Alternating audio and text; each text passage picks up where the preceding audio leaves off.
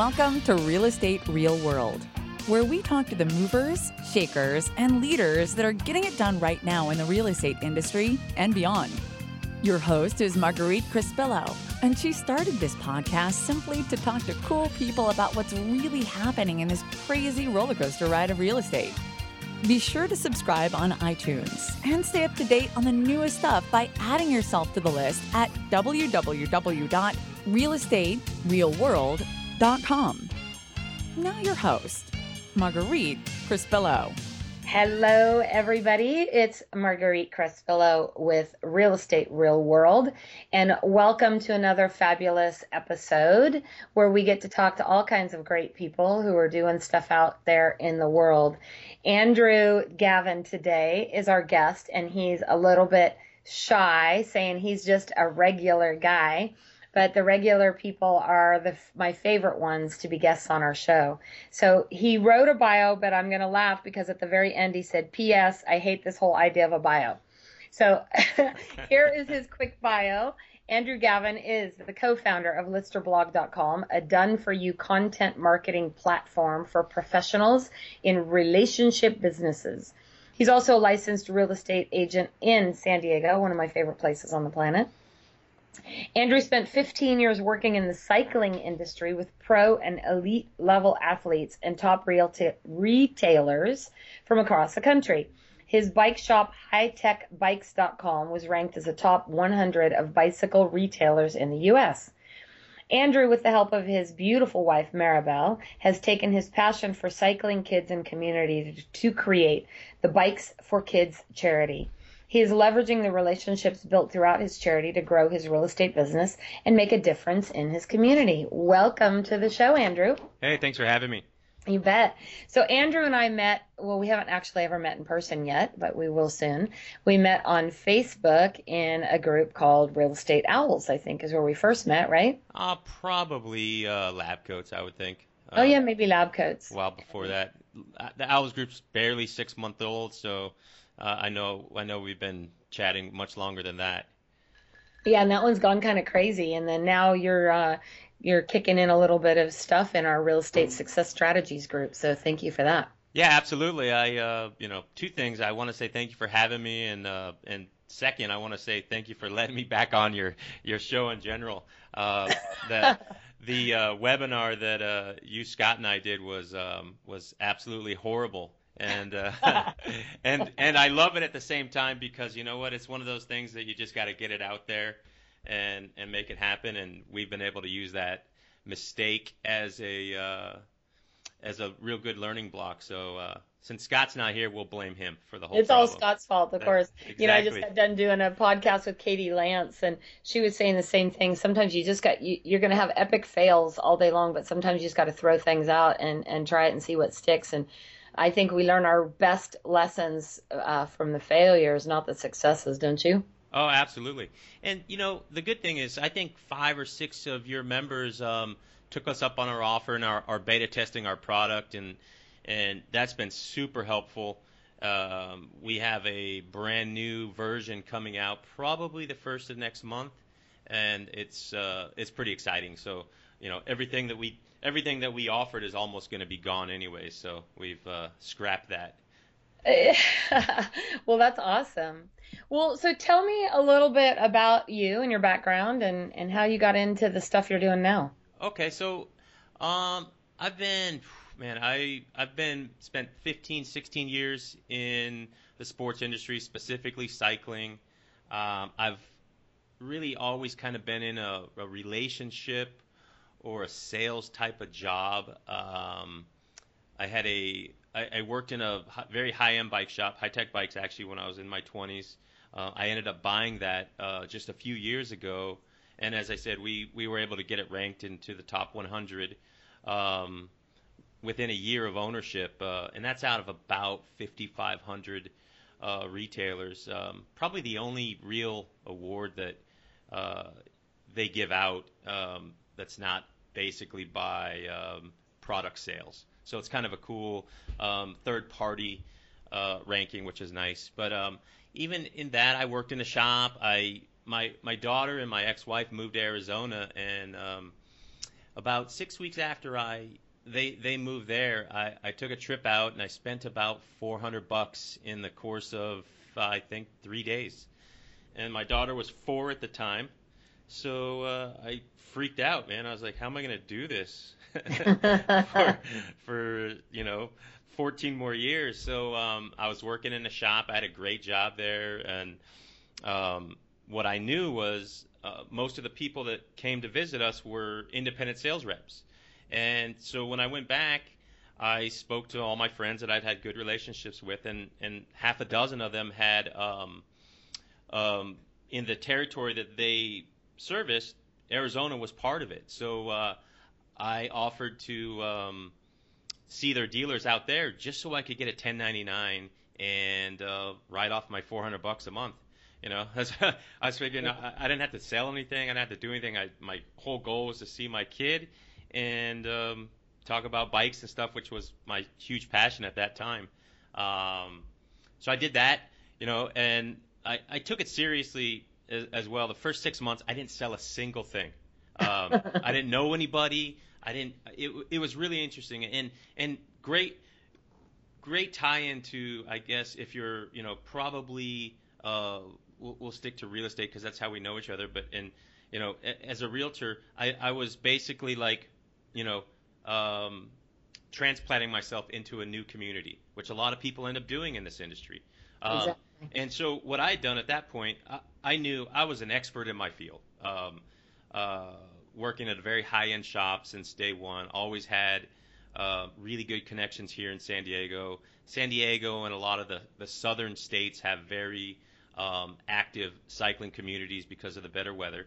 Um, and we have a ton of pro athletes that come here regularly to train. When you're selling bikes in the ten to fifteen thousand dollar range, the pros come to those shops. Yeah. So so it was cool. But so you know, I had to go visit my daughter. I started this business out there, and people were expecting me to do something. I couldn't. I had no relationship, so these people weren't buying anything from me. They had nothing. They had really no interest. So I realized that immediately, and I and I decided, you know what? What I need to do is just go and hang out and be helpful. And so I, for six months, I visited shops every time I was there, every six weeks, and the only thing I would do is just go in, try and get five, ten minutes, talk to them, see if I could help in any way. And the one thing that I did every time I went out is back in back in oh man, when was that? Like it's about 10, 12 years ago now. Um, one of the fads was all the crazy um, crazy color and design Puma shoes. I don't know if you remember. Oh yeah. This. So so you know, and I was a sports guy at the same time. So every time I would go out, I would go to the store and try and find the craziest pair of Pumas that I could. And I would just and, and, and I just dress nice, regular, you know, t-shirt, polo, jeans, and then some crazy orange or blue or you know, wild shoes. And you know, every time I, I get a few comments here and there, no big deal. And um, but year two, uh, in in in retail like that, you sell preseason stuff, and you try and get all these orders booked uh, ahead of time. And the more the more stuff you can pre-sell and get on the shelf early in the year, it generally means you're going to sell more of that or your product in that store at that time because they get used to selling it. They've got to get rid of it, things like that. So year two, I started setting up all these preseason uh, presentations, and one after the another. Who are you? Oh, I'm Andrew. Oh, you're the guy with the funny shoes. You know, and it so it, it caught just enough to get me, you know, remembered. And I never really had to sell much. Uh, year two and then year three. By year three, I had pretty much broken every sales record for the brands I was representing uh, out there, and those companies uh, started offering me more business in San Diego, which was difficult. So because I I was still working in the shop here, so I quickly decided, you know what, I can do this. I didn't want to say no because we were we were kind of heading into that uh, downward economy. So I'm like, I'm not going to say no to any money. Um, so I quickly built a business with a partner, and everything that I everything that I acquired um, brand wise, he sold in San Diego, and then I sold in Arizona, and it was it was great. I built a business on literally on a couple of trips to see my kid a year, and taking a whole bunch of coffee breaks and answering my phone. I mean, it was it was incredible. My boss at one point he knew, he knew what I was doing. He was supportive, And I just told him one day I said, look, I don't even want any more money. I just need you to understand that I might have to answer a phone call here and there, and I'll never and I'll never do anything that interrupts someone that we're working with in this business. You know, and he was like, "All right, fine." Saved him money, and you know, there's always dead times in a retail store, so it worked out good for me. Um, that job rolled into uh, probably us managing five different states. We were we were controlling a portfolio of about 150 million dollars. Uh, me and a partner, and we had we had built it up with three other sales guys, and then we were uh, approached by a company called 510, which is a their their core business is climbing, and they were they had built a shoe. They they have this proprietary rubber that's super sticky, and it helps with you know gripping to rocks, things like that. And they had um they had just launched some cycling products, some shoes, and so we were selling those, and they they kept asking us, you know, can you guys run our cycling team? And and so we finally talked to them, and and it didn't make sense. They didn't even have a cycling team. They had a couple of sponsored athletes, but in their world, that's how that's what they called it. And maybe a year later, they came back to us again with the same request. And at that point, we sales were way down. So uh, I, I talked to my partner Scott, and I'm like, you know what?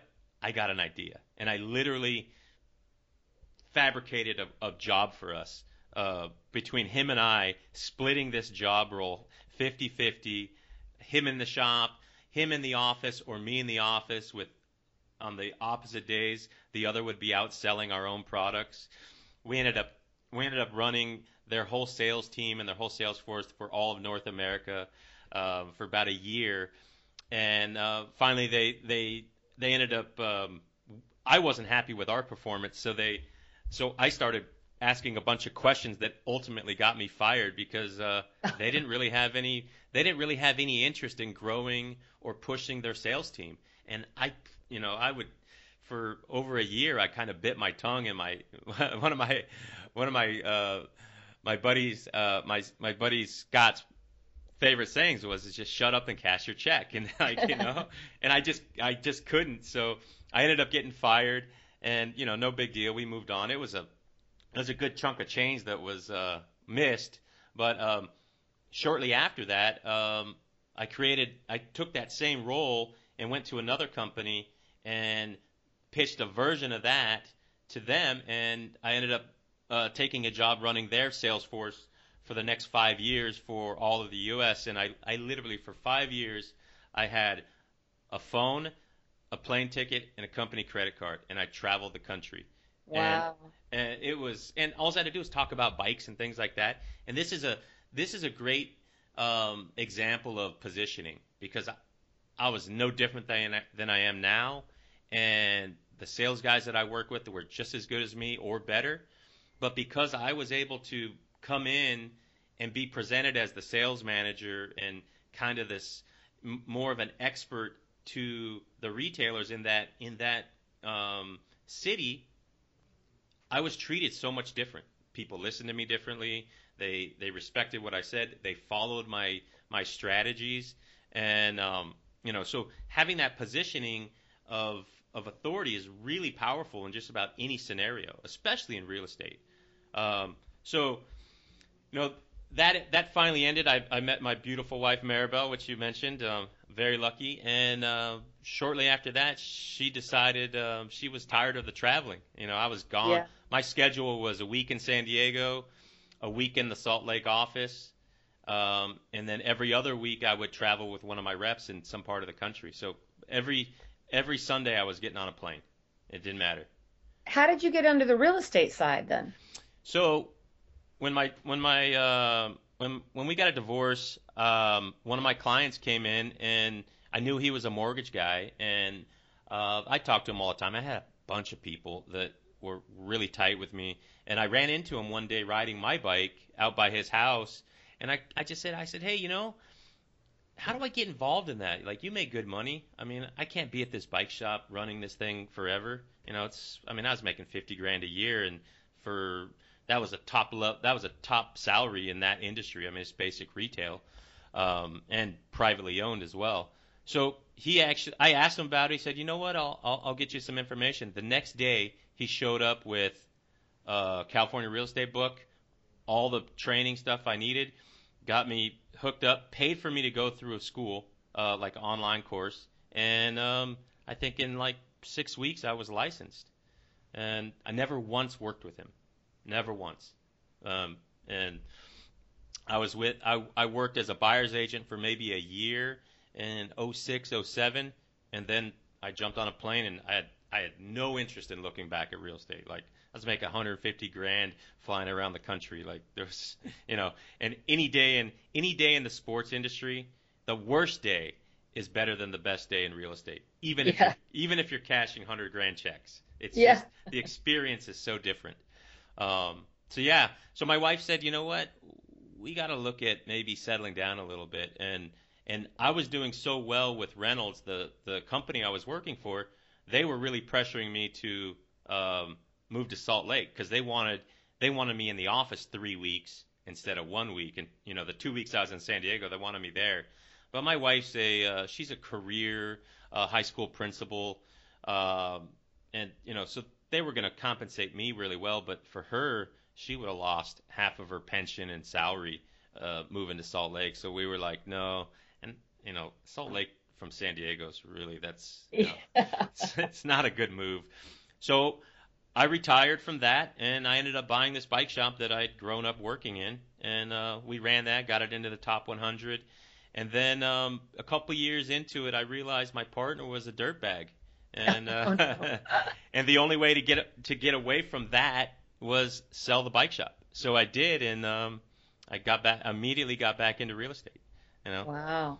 I was actually I was on a I was on a a kind of a retail mindset, and I, I was thinking to myself, okay, what I what I'd learned about myself is I don't do good sitting in a cubicle in a little box anywhere. I'm really good out and about, figuring things out as I go.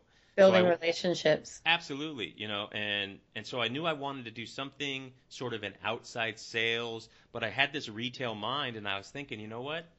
We've got about ten years before we retire. Um, and that's early, by the way. But but um, so I was thinking, what what what's what industry is kind of getting popular, and that I could get in on the ground level and and grow a business. And I got excited about solar because we're now it's becoming a pretty common topic. Um, I had a couple of cycling clients that had solar companies, so I started talking with them and figuring out what I needed to do, and maybe I'd just be a sales guy, whatever.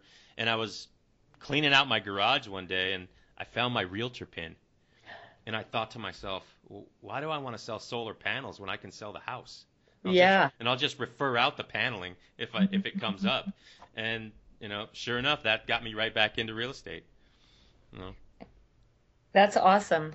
Well, okay, so I want to ask you. I know that you have now figured out how to combine your passions you I know love to do real estate, but you also have this long history of uh, the biking industry. Yes. And so you guys decided to create a charity, right? Correct. And tell us about that. Okay, so we, my wife and I created uh, last year created what we call Bikes for Kids charity, and it was a it was a very simple little thing that we wanted to do, and and the the, the best thing is why it happened. So you know, coming back into real estate, there's a big push to you know attach yourself to a charity or a fundraiser or you know there's homes for heroes. And there's a whole bunch of programs that real estate agents can buy into that you know that those companies or systems give back to the the the client and and I, I you know those are all great because there's good things happening with them. I don't particularly like the idea about the marketing and and so I sort of stayed away from them and I thought to myself, you know what? as a positioning piece, I'd rather be in control of this thing than be a helper in it. If I ha- if I'm going to do it, I'd rather be kind of in charge. And um, so I started kind of figuring out what I wanted to do, and bikes wasn't even into it at that point. Um, but my wife and I were riding up the coast, actually towards Carlsbad, uh, one day, and uh, we were passing Torrey Pine State Beach, and and beautiful she, area. Oh yeah, and she looks over and she sees this older couple out there and the the husband's walking with a little trash picker uh, grabber, and his wife's just walking with him, and they're holding hands, and she's like, you know, that's going to be us when we retire. And I thought to myself immediately, I said, oh my God, I'm not retiring and going to pick up trash on the beach. That's not going to be my thing. Within two weeks, I created this Bikes for Kids charity, like as as a way to avoid that. Like, and A way to avoid picking up trash. That's was- you funny. know, and there's there's no there there. It's great, you know. Someone needs to do it, but I'm not passionate about picking up trash on the beach, you know. And I knew I couldn't get excited about it, you know. She'd have to drag me there. And my wife is a very giving person. I wouldn't do this without her for sure. I, I'd find somewhere else. to- yes, to- we know you married up. oh, absolutely. yes, very very fortunate. And, and that's just proof that I'm a really good salesperson. Yeah, clearly, clearly, that's Yeah. for sure. So you know, funny thing, uh, my husband, we sold our brokerage a couple years ago, and uh, he was technically going to retire, right? yeah, And I, I said, that's so awesome. I have this great big honeydew list, and started giving him this honeydew list, and part of it included we live on five acres and so he was having to do you know stuff around the house and uh, he was doing a lot of manual labor Right. so he pretty quickly figured out that retirement was not for him and he is now doing stand-up comedy and uh, working in wholesale mortgage business because he said he did exactly you he's like i'm not going to go do that so i better go figure out something else to do Oh yeah, it's. It, I was just like, no way, you know. And we've done we've done a ton of stuff. We've you know we've worked at the Children's Hospital. We've worked the Special Olympics. We do a bunch of stuff with some local community charities, which kind of tied into what we're doing. Um, but so with with the bikes for kids, going back to that, what, what I decided was okay. I have a connect. I have some really strong connections in cycling, uh, bike shops, whoever, uh, industry people. I knew that I knew that if I could raise hundred dollars with my connections, I could turn that into $150 of purchasing power. And so I said, okay, I, that, I have a way to, I, I can be a key influencer in this, and and then at the same time, I could help myself with my charity, avoid picking up trash. I could get, I could, in, I could help inspire kids to uh, that might not have a bicycle, that might not have the ability to enjoy just being a kid these days, uh, the ind- independence of owning a bike, uh, being able to just you know jump on and head down to the park or over to the store, and at the same time, I knew from being a bicycle retailer that there isn't any real push to for kids to be in the sport of cycling. I mean, it's not in any schools. It's not really in. It's in very few colleges, and it's quite expensive. I mean, the for me, you know, I'm talking about giving back to kids, and yet my bike shop, you know, the average sale price for a bike was like nine grand. you know? yeah not Yeah. even reasonable Yeah, for, they- i mean for average person that's not doing biking Right, and you know, and the the most the the retailer that does the most bikes is like a Walmart or a Target. That that level, they're pushing bikes out like crazy. So, uh, my wife is a principal at Sweetwater High School here in San Diego. Cool thing about that, she's actually a, a graduate of that school. Oh wow She was it was also her first teaching job, and now she's the principal. So it's it's such a cool thing. It's like I've I've never seen her more excited, and she grew up in the community. Um, here in San Diego, National City is the second oldest city, as well. It's the only city that has only one high school. So she's the center of of of that little town already. And so on a side note my my father passed away when i was young and he's actually buried in national city so- okay. i've ever been there to national city is a little cemetery there but great town Oh yeah, it's it's cool. So, um, so we realize, you know, and and great example of why we're doing this for kids. My wife, amazing person, but growing up in a low income, you know, community like National City, um, they didn't have a house that had a pool, and parents could never take them to the beach. So my wife, at you know, a resident born in San Diego, doesn't know how to swim. Oh yeah. You know? So she never learned it's just not a thing we do. I'm fine with it but but i think of that what if it was bikes you know? She she knew how to ride a bike because it's happened and and now she rides a lot with me. We ride a tandem together mostly and but if she didn't know how you know it would be the same thing. Like she just doesn't know the experience of being out swimming and, and so I, I thought about that you know like these kids really can't do anything and it's a for her it's a it's a lower income city and because of that low income the obesity rate's even higher Oh. So we decided, okay, if we're going to raise money and buy bikes, we're going to deliver them to this community.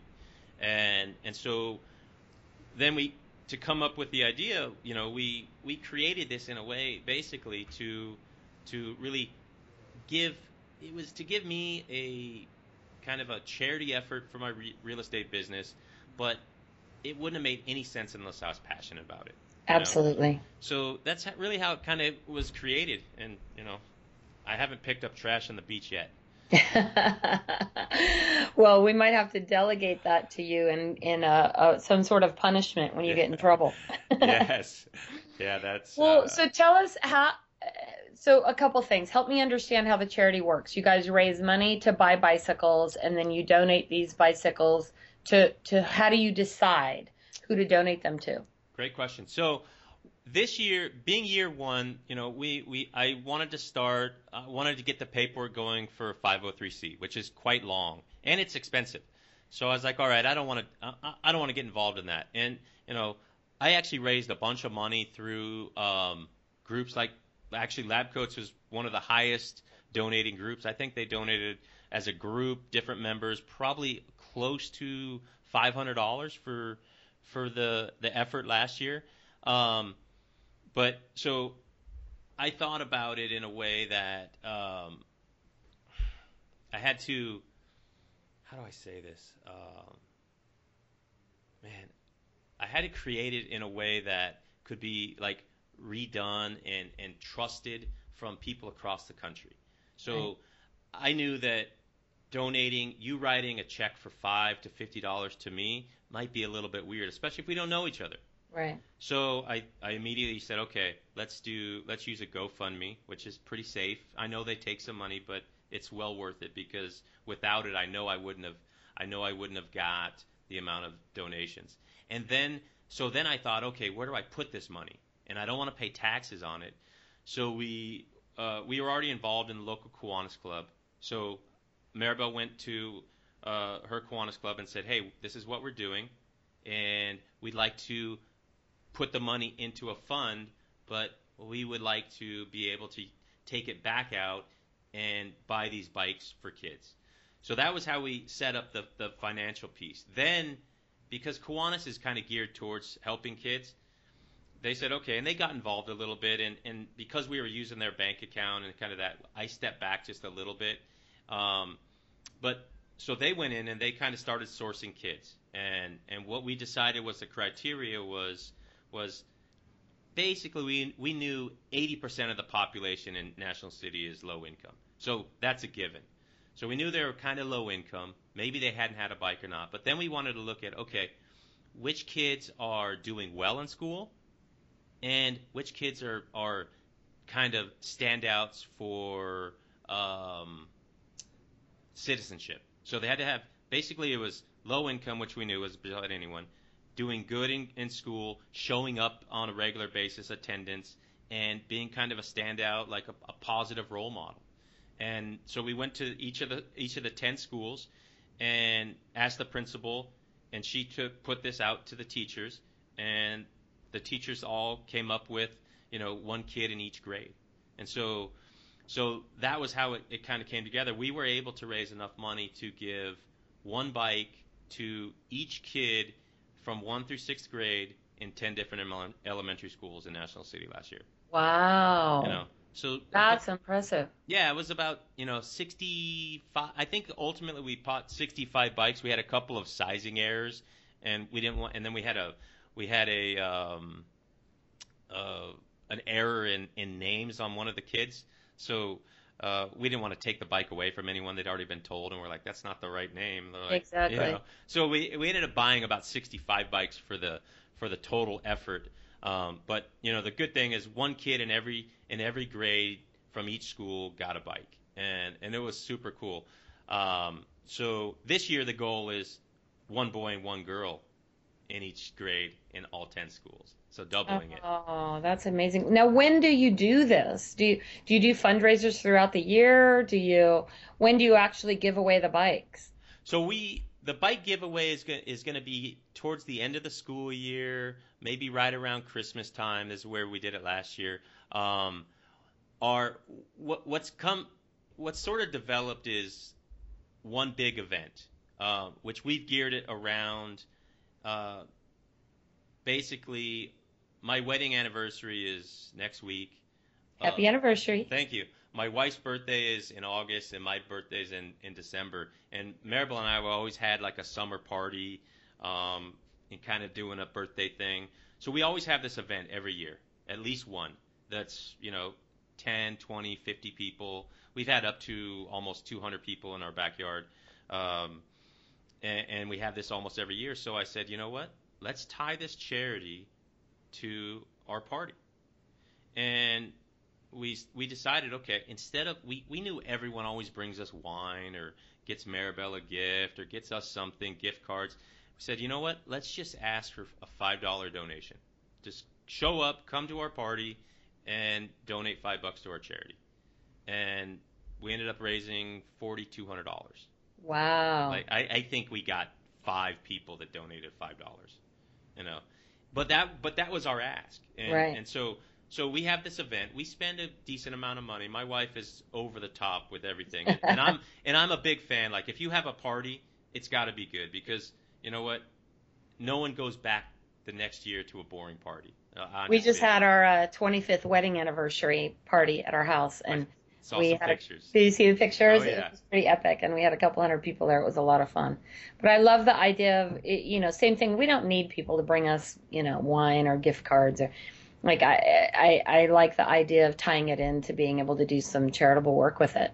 Yeah, it was it was great. It worked out. It made sense. We still got wine and gift cards. People don't care, you know. They get the, uh, the what's interesting is they get the idea. They understand what it is, but they still want to do what they want to do. Like Yeah. it's in their mind, you know. The you know, and if it's and and this is exactly like me and Maribel. I'd be like, no, we're donating. She's like, get it.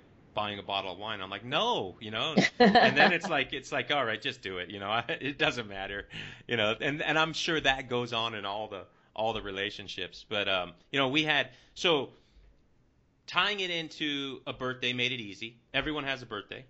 Um, then we a side effect of using the Kiwanis Club uh, was for this year we now have 35 members that are part of our army of fundraisers. Wow. that because we because Maribel being part of that us donating $4200 into their fund was one of the largest efforts for the year from That's a private individual person versus all them doing anything. Um, you know so so that was really cool. Uh, so now we have all this extra help. We uh, her being connected to the the high school she's already involved with the the city she's you know has lunch with the mayor on a regular basis he was at the party he realized that this was a big thing you know so he actually came out one of the one of the best things ever was that we got to deliver these bikes in the classroom all 60 of them How cool is that? it it was amazing and then I'd have been crying my eyes out. Oh, it, it's. Uh, I'll send you letters. So what? Out of he, two things that are interesting to me is one out of the the letters that we got from these kids are amazing. And and I thought you know, and these kids were so supportive. Thirty kids were so supportive of the one that won.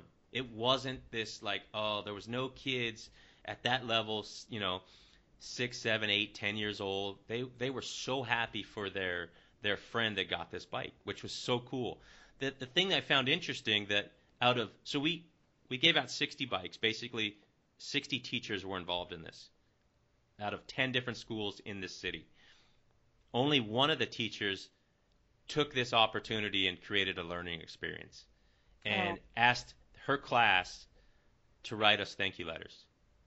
I have I have 35 of these handwritten I think they're fourth graders letters saying they and they they're it's almost like she gave them a a, a roadmap to do this because they they all start with it was so cool that you guys came in and gave us the bike and gave I forget the girl's name gave so and so this bike. She's she deserves it. She's a really good girl and she tries really hard. And then the next section is let me tell you why I deserve this next year every single one of them and it, and then they just go into selling themselves and it was crazy and it was you know and going back to Maribel being the principal at the high school we we would walk in with the mayor the city council members, their their board of directors who goes to visit the school all the time. And Maribel would introduce herself. Hey, I'm Maribel. I'm the principal at, at Sweetwater High. And every single classroom, it was like, the first one was like, oh my gosh. Ah, And then the next one, oh, my brother goes there. You know, and it just kept getting bigger and bigger. And like the mayor was upset. Like it was funny. He's like, but well, I'm the mayor, and she's they're like, oh, my brother, and all they wanted to talk about was like, you know, the high school. I'm gonna go there, you know. It's like, and then it became this joke that we used to, that we started teasing her by, you know, day three and day four. Everyone was tired of this, you know, because we're doing we're doing basically uh, six bikes a day, uh, all three days, or and uh, by the end they were just like, oh, they're, uh, they're gonna get excited about it. Like, just let her present it, you know. That's fantastic. It, it, was funny, but it it was great. I mean, these kids were so excited. One classroom, funny story. One, we walk in and, and the you know the principal sets it up, tells us where these classes are, and we have these bikes that we're actually rolling them into class. So we, you know, four of us roll into this. It was the very first school, probably the third bike we'd given away, and we we he takes us out. He says we we wait outside. They're in like um, recess or something. They all go back in, and then we walk in, and we start to you know kind of give our speech. Hey, we're here. We did this thing. One of your one of your classmates, you know, won this bike for X Y Z reasons. Good, you know, um, and and then we call out the name, and you just hear the whole class. It's like, oh man, and we're like, what? And they're like, "She's in the class next door." you know, it was so funny, you know. And all these kids, they were so bummed, and they're like, "Oh," so we had to go back next door and we give it out, and you get the same exact experience. It, it was so funny though, and I mean, the the very, I, I'm telling you, the very first girl was a first grader, and I I feel like she was about a foot and a half tall. Like like she was so little. little. Oh yeah and you know, and, and it got it got better. and We got more used to it because I just you don't see kids this, you know, all the time, so they just seem so small. Uh, but it was it was amazing. The that that was probably in all the years of my cycling, all the pro people, pro athletes, and events that I've been to. Seeing these kids get these bikes was it, it was priceless. It really was. So are you only doing this in the San Diego area or is this are you able are you doing these kind of projects in other areas yet or is that the plan? So ideally what I did when I when I put this thing together I thought, you know what? I I desperately need something like this for my real estate business. And because it's it's a great marketing piece. The Bikes for Kids charity, all the updates and things, to me I use them just as content. And and every real estate agent needs content to share with his his list, his spheres database, whatever you call it. Um, and so I thought to myself, well, maybe I can inspire other agents to do something like this. And and for one reason, the, the, the most basic reason is if we don't do something, why should we expect anyone else to? So yeah. we took that on ourselves. And I thought, you know what? As real estate agents, we have a unique opportunity of how many people we meet a day, a week, a month, and and then when you think of how many people we should meet, which is probably 10 times the actual amount, we connect with so many people that we could really take the, our job and our opportunity and make a difference. Whether it's whether you're raising money for bikes or autism or uh, you know a disease that you know has you know plagued your family or a friend, you know cancer, um, I do some other work when when this isn't going. I work on uh, a board for the ADA where they have a cycling event here, um, and I raise money for that. You know, but so we kind of I kind of flip back and forth every six months. But creating Bikes for Kids charity, I thought, okay, how do how do I make this easily repeatable for myself and then maybe for anyone else? So it's tied to a birthday, which every person and definitely every real estate agent has. Most people have, you know, probably at one or two events a year that they might have people over at their house, and at least you know 100, 150 people, maybe 300 between you and your spouse or boyfriend, girlfriend, um, and you can find you can easily find a community that has a need. So all these things kind of came together, and they all, this, this system is very easily, you know, can be transplanted to any city and town with a little bit of effort, you know. So it's it, it's definitely an easy thing.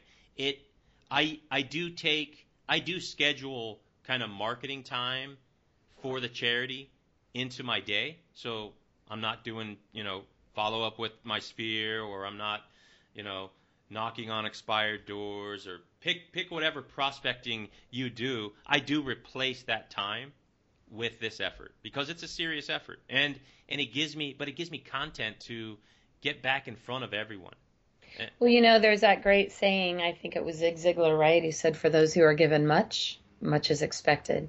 Absolutely. And I think that in the real estate industry, we are amazingly blessed to be able to do what we do and to be able to make the amount of money that we have the ability to make. so I really truly feel that there's a huge obligation on behalf of the real estate community to give back in a way that can impact lives. And, you know, I grew up with a single mom, very poor little girl. And I remember when a group of people, it was the Big Brothers Big Sisters at mm-hmm. that time, um, brought us Christmas presents, and that Christmas present included a bike. And you know, I know how it it, it it's makes me tear up a little bit. Um, I know how it affected and impacted me. At you know, I was about eight years old, and I just think that it, it's it's so powerful and so impactful that why would you not do it? Yeah, it, it is, and and that you know it just goes back to if if I don't if I don't do anything like this, whether it's for bikes or anything else, why should I expect anyone else to do anything? You know, and and so I we took it on ourselves. I mean, and and I mean, full disclosure, my my wife is eighty percent of my charitable heart. You know, like it, yeah. it's all. It, it, she's an amazing person. You know, one of the cool things that's happened because of this, though, she's been, uh, you know, she was awarded a humanitarian award. She was asked to join the the uh, board of directors for the Chamber of Commerce for her city.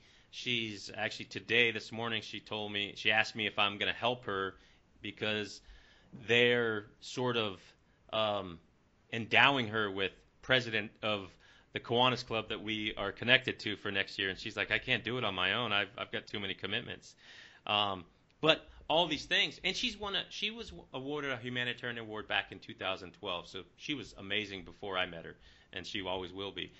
Uh, but this particular t- effort in our city really made her a standout, um, and, and it's it's awesome for her career. It doesn't get her any more money, but she's more well respected. People, you know, we get invited to a lot of different things.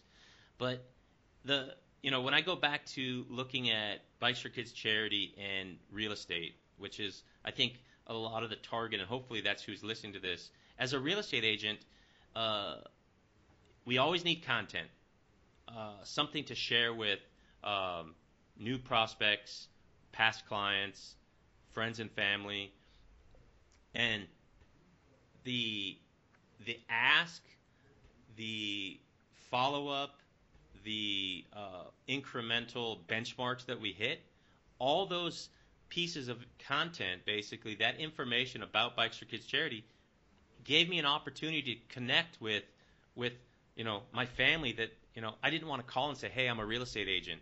Um, you know, who who's who do you know that might be buying or selling? I didn't. I hated that, even if it's my right. friends and family. And I know that we're always told that. So, but I could call you up and say, hey, you know what? I, I appreciate that you you know donated that ten dollars, and this is what happened. Here's a letter that I got from this kid, and that's how you that's how it affected you, and you know you know this all I use this with my real estate business. It gives me a reason to contact all these people. I added to my database last year. I added 182 people. Wow. That I contact on a regular basis. That you know, and half of them I didn't know. The other half were in my sphere, but I didn't want to call them, you know, because I had I had no reason other than to ask for business, you know. Uh, if I, you know, the people that I kind of my tighter circle that I spend time with on a regular basis, see on the weekends, you know, hang out at the bar. Like I was always talking to them, so they knew what I was doing. And then Facebook updates, things like that, they knew. But this content, this effort, just it gives me a, a way to reach out to a whole bunch of people that's not necessarily selling them anything or uh, necessarily asking for anything all the time. And, and that's hugely powerful. The other thing that it does that I believe is it puts a an idea in each of their minds of who I am. You know, am I just a, a real estate agent looking for my next commission? No, I'm a guy that has decided to help a bunch of little kids get their first bike potentially, and spending and, and everyone just like just like you probably realize, and you know, I, as I mentioned, I have to schedule this into my prospecting time.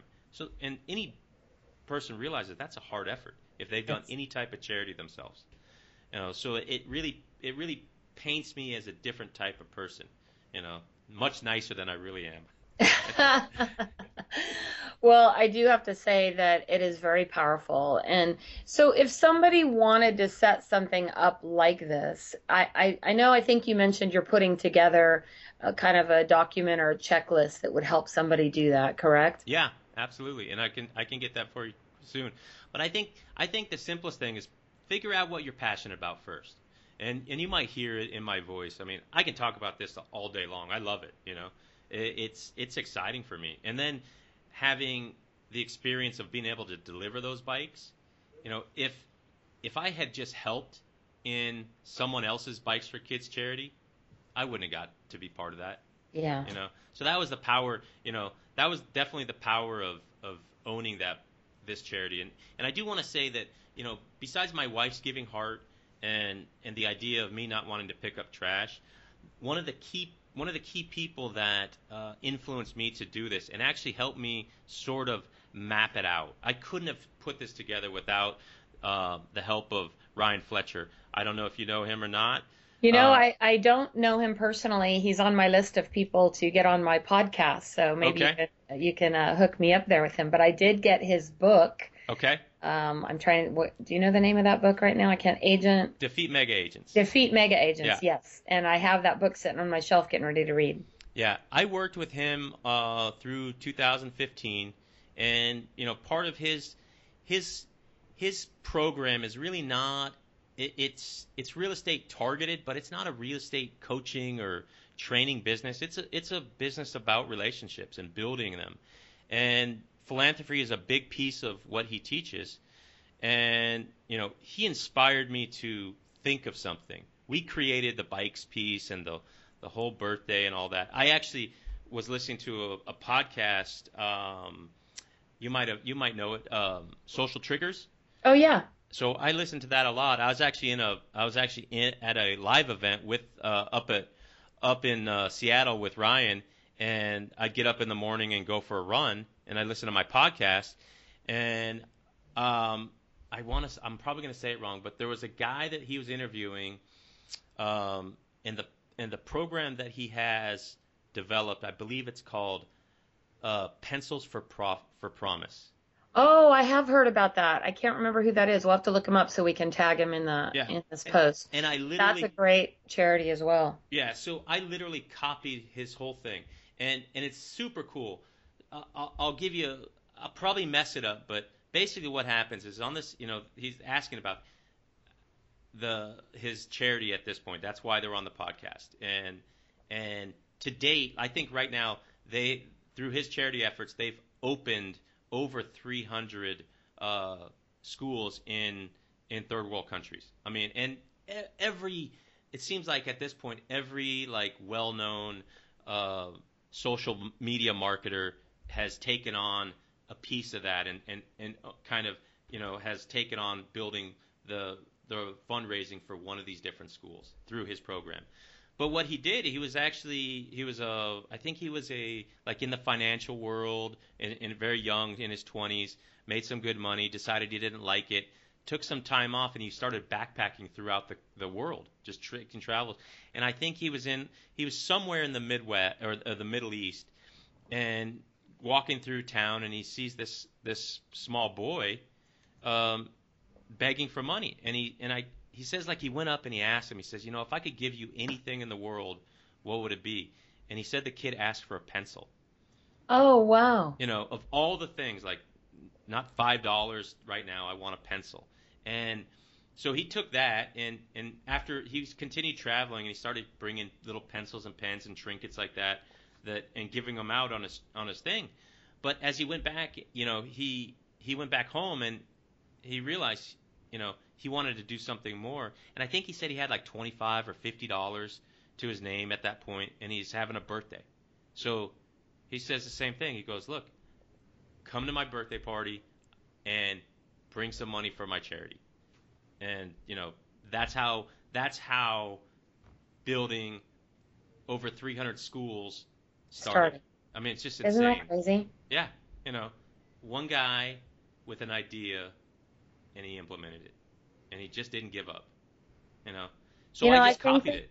I think that it's it's absolutely something to talk about and think about and what can we do as an industry to give back and i think that sometimes people get caught up in it being so overwhelming and it can literally start with buying a pencil Yeah, yeah, it's uh, you know, it, it it it's really cool. I mean, I like having it. I can talk about it. People ask me about it. I go, what is that? You know, I put it on my. Uh, actually, just this past week at an open house, I have I have it on my flyer for my house that says I'm part of this. You know, and and I think you know I, I mentioned this earlier, but like there's a whole bunch of programs that that you can buy into as a real estate agent, and you don't have to buy into them. Do it yourself. You know, don't spend don't spend a hundred dollars a month to be part of a program that's going to tell people that they're going to get money back if they do business with you. That's Exactly. not that's that's a to me it's kind of a bullshit, you know, program. Like Yeah. you're you know, that'd be like if me saying, you know what, I'm going to give this bike this bike to this poor kid if you buy a house with me. And I Yeah. it, that's not charity. That's No. that's using That's guilt. kids. Yeah, you Yeah. know. And and sure, and everyone wants to save money, and that's why we always, you know, I, coming out of the sports industry was horrible. You know, you're always matching prices here and there. You know, so people want to save money. There's no question about that. And and all those systems and programs, I think they do help in a way, but I I really think owning it yourself and being passionate about the actual goal can really help you double or triple the amount of money that you raise. Well, you know what? Thank you so much for bringing this to my attention, Andrew. I know we've talked for a while about doing a podcast, and and you were you were hesitant to do one because you didn't want to talk about you, and so I admire you a ton for bringing this to light. It makes me want to do more, and I hope that that's what our listeners hear today. And for any of you guys who are listening, I would love to hear, uh, you know, in our comments over at realestaterealworld.com what you're doing to give back and how you're giving back. So thank you a ton for being here, Andrew, and talking to us about this and the importance uh, of putting in some time and energy to give back. Absolutely. And um, if anybody listening or hears this later and, and has an interest in doing something, feels they need help, please just reach out to me, Andrew at listerblog.com. I'd be happy to answer any questions and help you raise money. Thank you so much. And again, we'll have his contact information, and he's going to put together a little cheat sheet for us on how to put something like this together. And we'll make that available in the show notes and over at realestaterealworld.com. So thank you again. And for those of you who are joining us today on Real Estate Real World, where we get to talk with masters in the real estate industry and leadership, like people like Andrew, on how we can raise the bar in our industry. Please subscribe over on iTunes, and while you're there, be sure to give us a great review. Your reviews encourage us and help others find our podcast. Want to keep up with the latest stuff? Pop on over to realestaterealworld.com and add your name to our email address, our email list. So, thank you everybody for listening, and go out there and help us raise the bar. Thank you for joining us today on Real Estate Real World, where we talk with masters and leaders in real estate and beyond on how we can raise the bar in our industry. Please subscribe over on iTunes. And while you're there, be sure to give us a review. Your reviews encourage us and help others find our podcast. For show notes and hot topics on what's going on right now in our real estate industry, pop on over to www.realestaterealworld.com and add your name to our email. Thanks again for listening. And go out there, be a part of the elite masterclass in raising the bar on the real estate industry.